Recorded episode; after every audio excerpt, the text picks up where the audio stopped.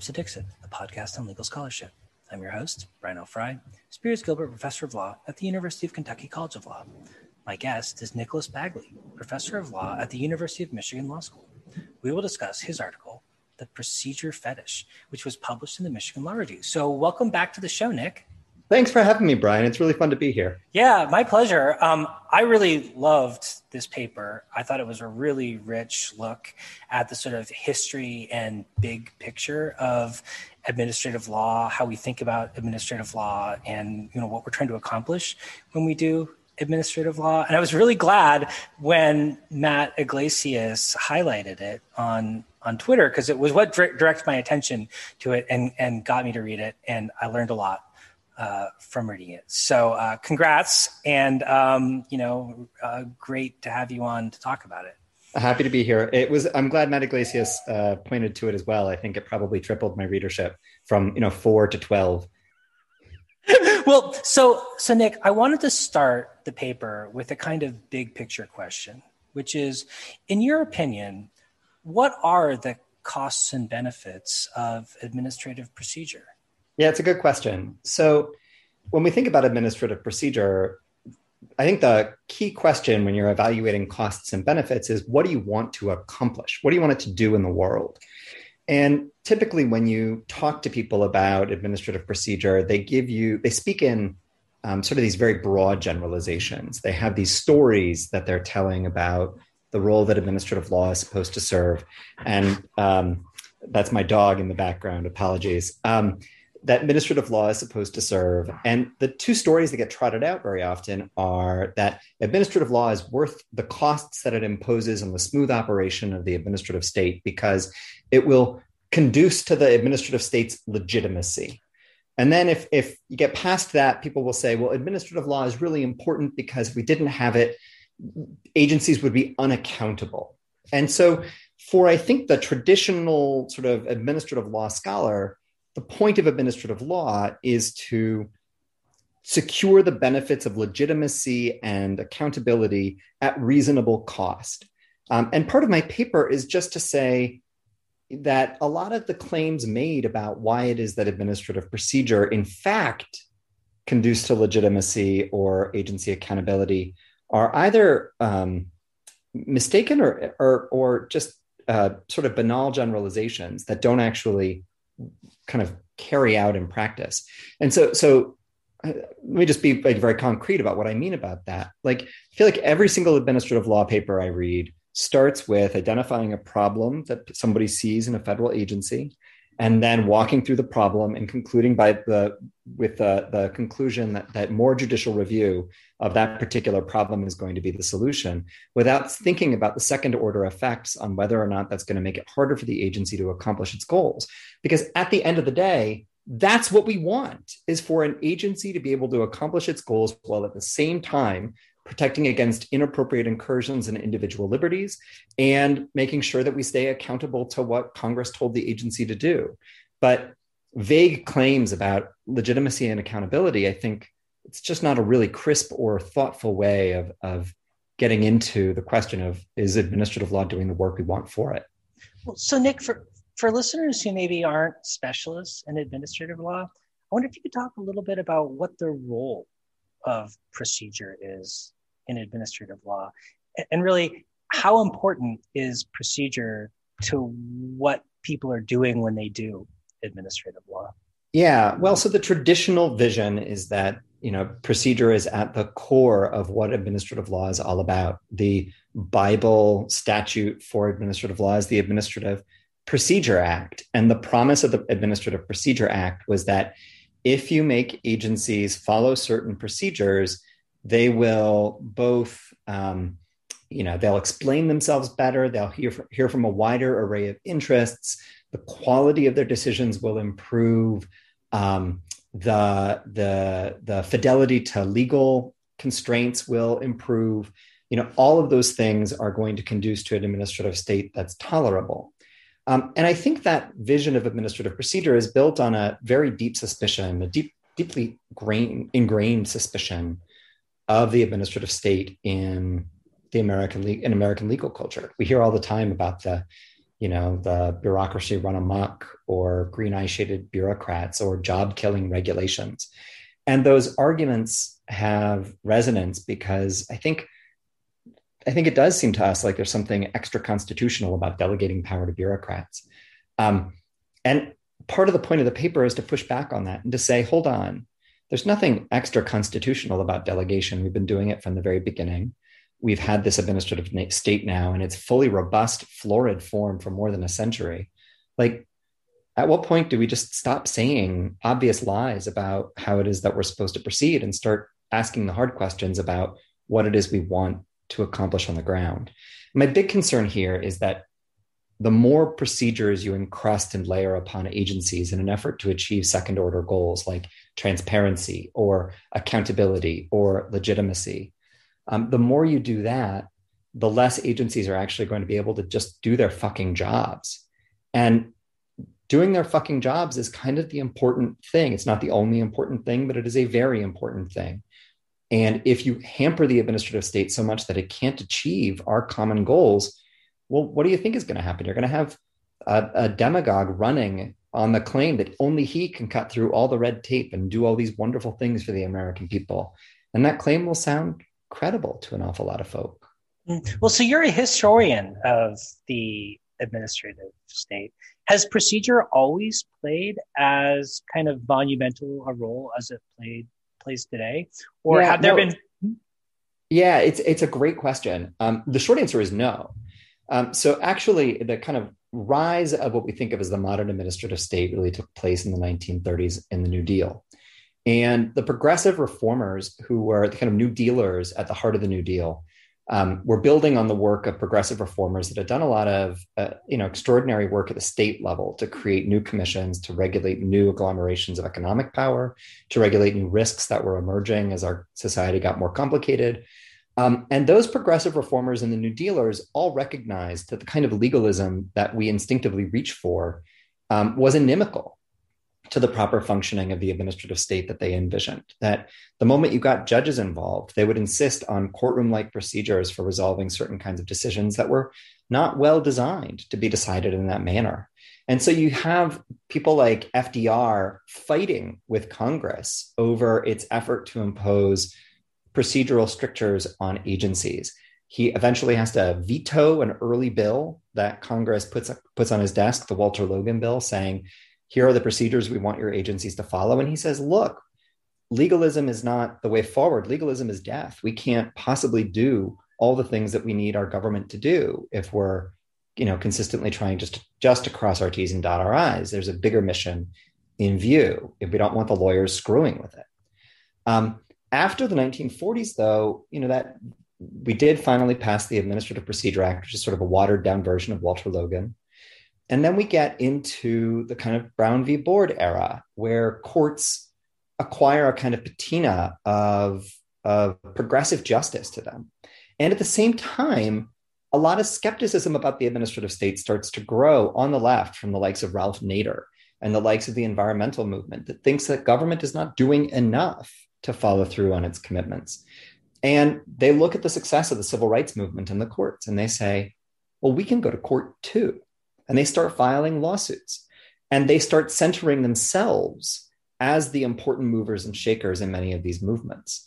And so lawyers take center stage as both the antagonists of the administrative state and then like embed themselves or embed the strictures to govern the administrative state in law and they become associated with not only conservative efforts to strangle the administrative state, but also progressive efforts to discipline and tame it and use it for progressive ends. And I think that was just a mistake. You know, I think, you know, the, the thing that got me motivated to write the paper was, you know, I was just thinking like the Republicans have lots and lots of administrative reform measures on the table, right? They want to create new hoops for agencies to jump through before they do anything. And Republicans are pretty honest when you ask them. Like what they're trying to do is handcuff the administrative state. They don't like it much and they prefer it to do a lot less. And that's fine. I mean, it's a it's a goal. It's not one I share, but like I understand it. Um, but it's a political goal. And of course, procedures can serve political ends. And then I just think like, well, why isn't that happening on the left? Like, is there no reflection on the, the possibility that administrative agencies could do a lot more for our collective good if they were not burdened by persnickety, often ridiculous rules, um, and if they weren't subject to often quite stringent judicial review.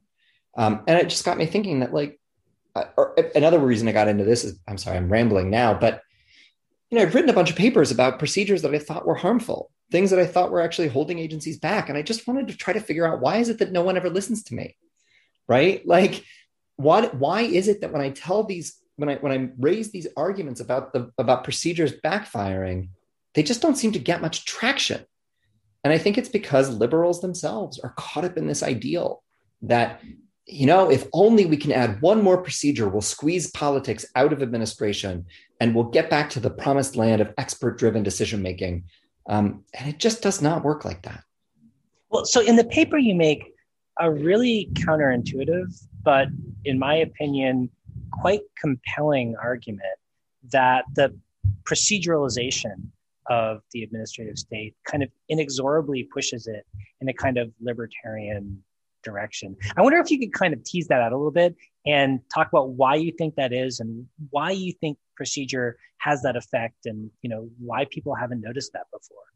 Yeah, so it's all a question of kind of where you place the um, it's a question of status quo bias, right? How much do you make it difficult to change the current state of affairs? How much how hard do you make it to regulate? How much hard do you make it to break up a monopoly? How hard do you make it to regulate prices or whatever, right? And to the extent that the current state of affairs is suboptimal because we're not regulating, say, greenhouse gas emissions in the way we should, because our you know fiscal system is uh, our financial system is you know potentially quite weak in places because we aren't doing enough to regulate um, the ways in which that system is fragile. Um, if we aren't doing enough to, um, you know, try to, to think about the way that labor law could help, you know, readjust the massive, you know, income inequalities that we witness today. You know, if if we if we think the administrative state is not doing enough, well, then the current state of affairs is going to tilt in a pretty libertarian direction, which is to say, we're going to see, see government staying recumbent, even in a time when you think actually more action is called for. Now, a libertarian would respond to this, or might respond to this by saying, you're taking the wrong baseline, that the right baseline is actually sort of an, a more or less unfettered market. And there's already so much regulation that making it harder to regulate isn't moving in a libertarian direction. It's just stopping more bad regulation from coming down the pike. But we're already very far from any kind of libertarian space. Um, I don't think that's right, in part because the world is changing so fast, right? Like drones didn't exist a decade and a half ago. Now we have to figure out how to regulate them. Like, and to the extent we can't regulate them, that is like a libertarian's dream, you know, unless until the point that a drone interferes with a passenger plane and we realize, oh, there does have to be some measure of regulation here. So I, I guess that's why I say it tilts in a libertarian direction. Another way of putting it is just that it tilts in a very hard direction of status quo bias, which in the current state of affairs seems to me to push pretty hard in a libertarian direction. Hmm. Well, so in the in the paper, you also kind of punch holes in some kind of traditional, I guess, justifications for kind of the kind of increasing trend toward uh, proceduralization of uh, or increasing proceduralization of uh, of administrative law. In particular, the idea that it's sort of somehow that procedure is kind of somehow neutral mm-hmm. and and doesn't discriminate against kind of different interest groups. And on one level, that seems to be true, but on another level, it seems like maybe that's not all that convincing of an argument. Sort of maybe play that out a little bit for us. Yeah. Well, so the way I always think about this is like I think basketball is super unfair because the net is way too high for me to do all those amazing things that that yeah you know i think there are a lot of people on the shorter end of the spectrum and, and you know like it's just not fair and if you pull the the net down you know a foot you know i might be competitive in a way that i'm just not does that mean that the rules of basketball are unfair no of course i mean like you got to have a rule and the net is set where it is and we think that it you know creates the best kind of basketball game that we can possibly have but there's no way to craft a neutral height at which you place the basketball net. The basketball net, where you place it, is going to have an effect on who can play the game and, and who does play the game. Um, and everybody knows that intuitively when it comes to sports. But if you move over to administrative law, there's this weird idea that the rules that we've created are just, you know, we're not trying to reallocate power among different groups in the society. We're not trying to put a thumb on their, our, the scale in favor of the status quo or to put a thumb on the scale in favor of change. We just want make, you know, agencies to, you know, think hard and stay within the law and do what's best. Um, and of course, it just doesn't work like that. It's an optimization problem, which is to say that you can make it easier for agencies to act.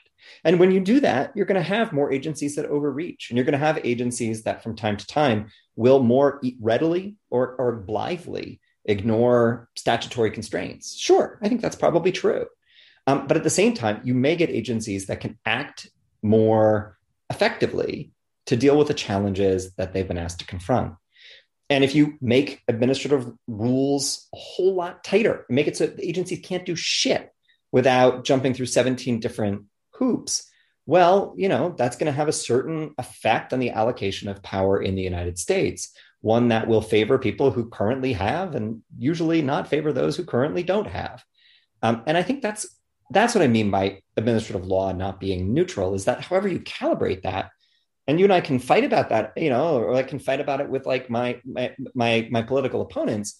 Like we should be conscious of that effect. And you know, my perspective is that if you're a progressive who believes in government, there is a crying need for addressing certain deep problems. Um, and that if you are at the same time encouraging the adoption of procedural rules that make it difficult to achieve those objectives, you really got to ask yourself, what are you up to? Like, is this is the game worth the candle? And are you simply wrapped up in your own storyline about how, you know, legal rules they feel comfortable to lawyers? We like them. We're lawyers. Um, have you have you not thought hard enough about the costs of those rules on the ground? So I'm really sympathetic to the argument you're making, and I think you're pretty clearly right that there's a lot more agencies could do to regulate better and more efficiently that they're prevented from doing because they have to spend so much of their time complying with procedures that don't actually accomplish any substantive goals. But as you point out in the paper, I mean, this seems to be a kind of status quo of administrative procedure that's supported on the left and the right. I kind of understand why people on the right like it because they don't want agencies doing anything in the first place in many cases. But why would people on the left like that? What value are they placing on this kind of proceduralization? And why are they wrong to place yeah. that kind of value? Yeah, I mean, I do think they're wrong, right? That's the whole point of the paper is to be like, why do you keep saying these things? And I, I think that they are locked in. I think lawyers, as a, you know, look, we, Brian, you and I went to law school together, right? We went through the same classes together with the same professors together, and we were acculturated in the same way. And the way we were acculturated to the world is very similar to the way that lawyers are acculturated all over the country, which means we've got a certain outlook and perspective that may seem as if it's, um, you know, sort of unbiased and of course just the way of the world, but but it's partly a reflection of the fact that we're locked into a particular worldview.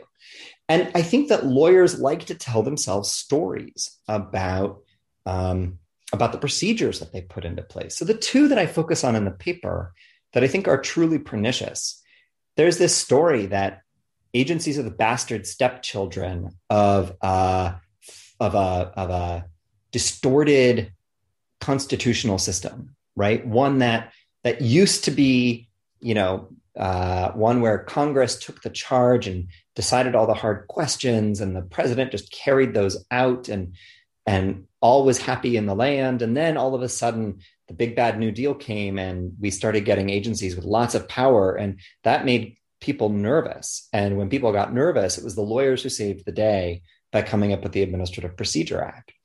And the idea is that for agencies to maintain their fragile legitimacy, they need the, the, the nursemaid and the husbandry of conscientious lawyers who can who can then turn to the public and say, hey, I know that this agency appears to you to be a jackbooted thug that's infringing on your property rights, but they have adequately complied with the law and they've taken all the relevant concerns into view, and therefore they are legitimate. Um, you know, it's not that procedures have no connection to legitimacy. They do, right? The the trouble is that the stories we tell ourselves about legitimacy are really weird. It's as if the only way an institution can be legitimate in the eye of the beholder, which is to say, the people who are the audience for a legitimacy claim, which is the public generally, the only way that the public will view agencies as being accountable is if they follow procedures. And of course, like most people don't give a rat's ass about whether agencies are following procedures. Most of them really care if the agencies are doing a good job. And sometimes procedures help agencies do a good job, and sometimes they don't. And the notion that an agency that follows procedures but is bad at its job is going to be more legitimate than an agency that doesn't have many procedural um, uh, fetters but does a pretty good job, I think is bonkers. I mean, my favorite example here is is the Fed, right? Which by traditional administrative law terms has basically no procedures that it abides by. Um, it is one of the most unfettered agencies that we've got around. It's not subject to the APA, not in any meaningful respect. It makes decisions that affect lives and livelihoods all over the country. It does it without any kind of public announcement beforehand because they can't announce like a change in the federal funds rate without screwing up the markets. And yet the Fed is held in pretty high esteem. Why? Because it's a well functioning organization. Um, same token, uh, like the Defense Department department is held in pretty high esteem. Are they subject to the APA? No, generally not. So like like just stop it with the whole notion that procedures necessarily conduce to legitimacy um, they sometimes do they sometimes don't but think hard about whether or not they're going to enable the, the agency to do its job the second story that i think is super embedded in the legal culture is that like we didn't have procedures. Agencies would just be running amok doing what they wanted. They wouldn't pay attention to the public and what it wanted. They would have tunnel vision. They would impose costs. They would kill businesses. Um, the only way that we can be comfortable with agencies is if they are publicly accountable. And the only way to make them publicly accountable is to make them follow procedures. Um, and that's just like another story that I think is quite quite misleading, both on its descriptive point and then its prescriptive point. The descriptive point is that accountability is not necessarily all that well achieved by adding procedures, right? What makes think makes agencies accountable may have more to do with being accountable to the president or to Congress or to their own stakeholders, right, who they are in constant contact with, or simply that their accountability is upheld by the civil servants who believe in the agency's mission, which often is the case. But even if you think that there's a huge accountability problem with federal agencies, which I don't buy, but your mileage may vary, the notion that procedures are going to make things better is, uh, I think, oftentimes the opposite of the case because who's got the ability to take advantage of agency procedures, the hearings that you call, the requests for comment that you put out, the opportunities to sue, right? Well, it's going to be people with money, the groups that have the well organized cash to do this kind of thing. And if those groups, eh, you know, those groups will then take advantage of the existing procedures with a redoubled ferocity, leaving the general public kind of in the in the dust. And so if you care about public accountability, I think the last thing you want is would be a hyper legalistic, hyper proceduralized administrative state. You'd want instead to think hard about how do we amplify people's voices who aren't part of this conversation? How do we like create management structures such that people at agencies can can be held accountable for like knowing what people on the ground actually think about a policy and doing the kind of public outreach that we care about. But the notion that like if only notice and comment, like we have, it, only we do that a little bit better, this kind of weird paper notice and comment thing is going to somehow conduce to accountability. Like I just don't, I just don't buy it. So I really thought this aspect of your paper was fascinating and really convincing. And one thing that struck me was that, you know, you title the paper the procedure fetish, but it seemed like on one way, it, or kind of in some ways, what you're describing is almost like a sort of uh, function of like a democracy fetish as well. Mm-hmm. Like yeah. you sort of fetishize the idea that democratic institutions re- reflect the popular will in a way that agencies don't, and it's just not obvious to me that that's the case. Yeah, I think that's right. You know, we we have this very weirdly flattened conception of democracy where somehow the more raw it is and the more unmediated it is, it is the more pure it is. We've seen this most clearly in connection with party primaries, which used to be you know a, system where the party actually had a lot of say in who was the nominee for president now we go through these primary elections and to say that that somehow yields more public accountability i'm just not sure that's that's accurate, right? What it does is empower the fringes of each party to push hard on those candidates that appeal to the hardcore, you know, a substantial fraction of a hardcore hardcore end. So we fetishize democracy in a particular way and then create institutional structures that actually then end up meaning that we don't get our public will channeled all that effectively into the legislature. By the same token, we tend to think about Congress as the repository of democratic accountability because it's elected.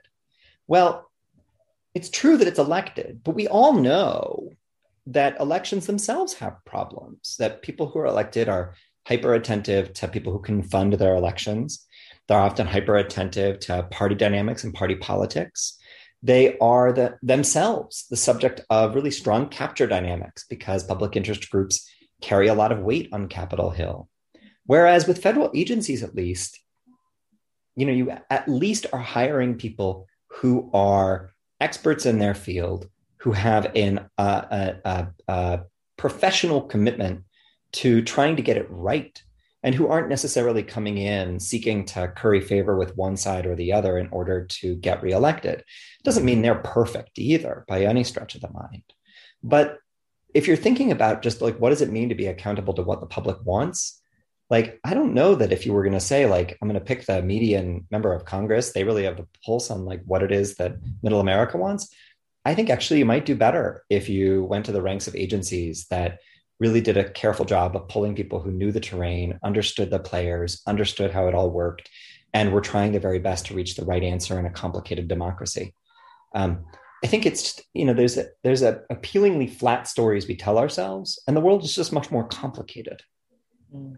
Well, so in the paper you you point to a couple or a few different sort of um, aspects of uh, procedural uh, obligations of agencies and point to like sort of how they can end up being problematic. And I wanted to focus on FOIA because it's something yeah. that I've spent, you know, some time thinking about and working with myself. And I think most people think about FOIA as being sort of unproblematically great, right? Yes. We all love we all love transparency. The more transparency, the better. FOIA is the best thing that ever happened. And you tell a really interesting counter narrative about FOIA. Yeah. And and so I, I, want you to talk about that. And then maybe also if you could talk a little bit about what your whether your concern is the kind of the why or the how. Yeah.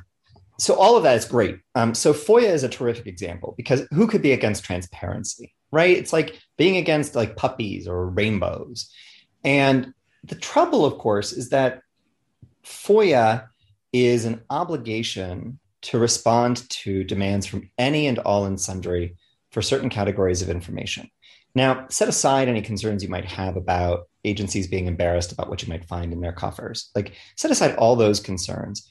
It just is a blunt fact that agencies devote extraordinary resources to complying with FOIA requests. And you might think, well, that's fine. That's what it, yeah, that's what like democracy is all about. But it turns out that the people who are actually filing the FOIA requests are not the concerned citizens of the world they're not the um, the they're not off they're often not the journalists of the world who raise the biggest hue and cry about this. The overwhelming majority of foia requests are from business competitors seeking to get up dirt on their from business um, from businesses seeking to get dirt on their competitors seeking to secure some kind of prof- business advantage. And so when you look at it that way you say oh we've created a procedural opportunity that seems totally fair and available to everybody. But actually filing, filing a foia request is like it's, well, it's not easy. It's not that hard, but it's it's not that easy. You have to have somewhere with all. You have to know where to send it. You have to know how to ask for it. You have to know what you can and can't get. You have to know how to follow up. You have to know how to threaten a lawsuit. You have to have somewhere with all to pay the filing, the the copying fees. And it turns out like that's just too much for most people who just want to chill in Netflix, right? And so the people who actually file these FOIA requests are big, well-heeled industries seeking to take advantage, and who then can tie up agencies and not you know responding to these very often quite broad FOIA requests. It becomes an effective corporate subsidy. And if you ask me, would I like to use the money that's been earmarked to help the EPA come up with good rules to regulate air pollution? Would I want to use a good chunk of that to, as a corporate subsidy so that polluters can learn about each other from EPA? I would tell you no. But that's effectively how FOIA operates in practice. That doesn't mean we shouldn't get rid of FOIA. We should get rid of FOIA, right? There are all sorts of ways we could make FOIA work better and to serve less as that corporate subsidy, while at the same time allowing journalists to get the kind of information that is genuinely necessary or helpful. There are also ways to structure how agencies could be asked or required simply to make certain kinds of disclosures without request. Um, so there's lots of ways to structure um, transparency regimes that don't have those downside costs. And what the paper is really trying to say is we don't even have that kind of imagination anymore. And I should say this FOIA argument is, is one that I think fits in thematically with the paper, is one that's been made elsewhere most eloquently, I think, by, by David Pozen, but it has been a theme in some nooks of the literature for quite some time. That if you look under the hood of these administrative procedures that sound so great, they are often, you know, kind of awful. I, I, thought about this a lot. I think one of the reasons I kind of came to this is my own background is I, I joined the Justice Department in the Civil Division, defending government agencies when I got out of my my um, clerkships, and and I was struck by the difference between the stories that I was told in law school and that I would read in the law reviews and what I was actually seeing on the ground. I was not seeing a lot of Brown v. Board cases. I was not seeing a lot of little guys standing up for you know against oppressive government.